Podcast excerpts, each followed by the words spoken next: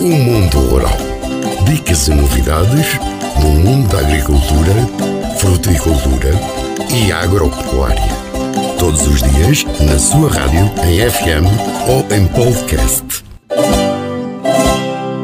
O consórcio internacional liderado pela empresa portuguesa Campotec IN, conservação e transformação de hortofrutícolas, que inclui o Politécnico de Leiria, o Politécnico do Cávado e Ave, a Technological University of the Shannon, da Irlanda, e a Vorarlberg University, da Áustria, têm explorado as algas marinhas da costa portuguesa em busca de compostos que permitam substituir os atuais pesticidas usados nos pomares de pera e maçã por soluções mais sustentáveis e naturais. Durante o último ano, o consórcio, através do projeto Orquestra, selecionou quatro algas marinhas encontradas entre Peniche e Viana do Castelo, cujos compostos extraídos mostraram a capacidade para eliminar fungos responsáveis por problemas como a sarna, a moniliose ou a estenfiliose, doenças que causam grandes prejuízos na atividade frutícola da pereira e da macieira. Já foram iniciados ensaios em estufa com outras plantas e em breve estes novos fungicidas naturais de origem marinha serão testados em pereiras e macieiras.